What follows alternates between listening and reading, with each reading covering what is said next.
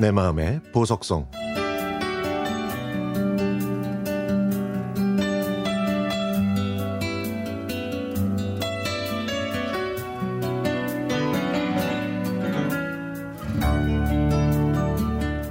저희 과에 제가 좋아했던 선배 오빠가 있었습니다.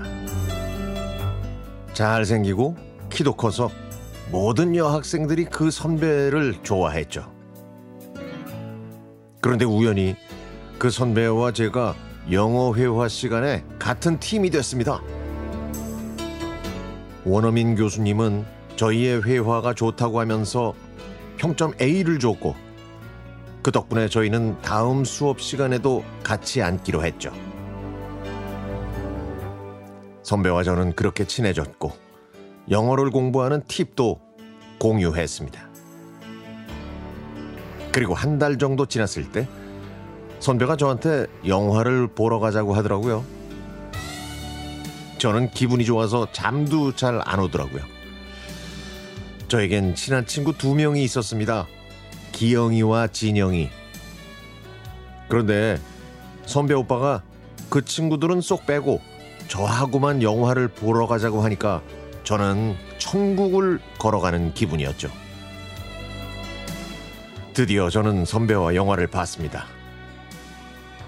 극장에서 나오자 선배가 저한테 조그만 상자를 내밀면서 이렇게 말했습니다.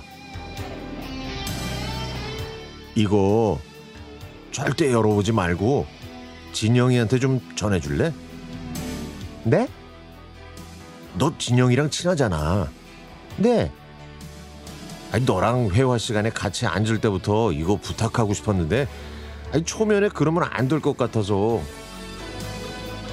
아 그럼 진영이한테 관심이 있었던 거예요? 응. 아 근데 진영이가 내 마음을 안 받아주는 거야. 내가 성인의 날에도 선물했거든. 야 근데 매몰차게 거절하더라고.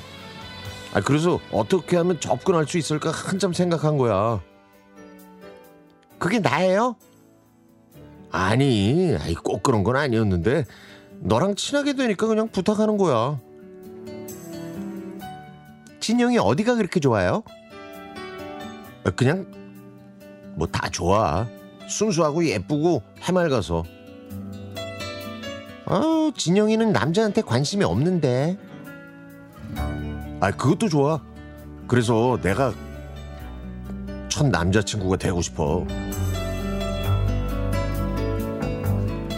저는 당장 그 자리를 뜨고 싶었지만 제가 선배를 무척 좋아하는 편이어서 쉽게 일어날 수는 없었습니다. 하지만 저는 선배의 부탁을 들어줄 수는 없었습니다. 제 자신이 너무 비참해지는 것 같았거든요. 저는 집에 와서 선배의 말을 어기고 상자를 열어봤습니다. 예쁜 발찌가 들어 있었죠. 저는 그 상자를 선배한테 돌려주면서 진영이한테 직접 전해주라고 했습니다. 그런데 얼마 후엔 다른 동기 남학생한테 진영이한테 편지 좀 전해달라는 부탁을 또 받았습니다. 세상은 불공평함에 하네요. 친구는 인기가 많았지만 저는 처량한 모습이었으니까요. 벌써 10년이나 다 지난 일이지만 아직도 제 마음에는 상처로 굳어 있습니다.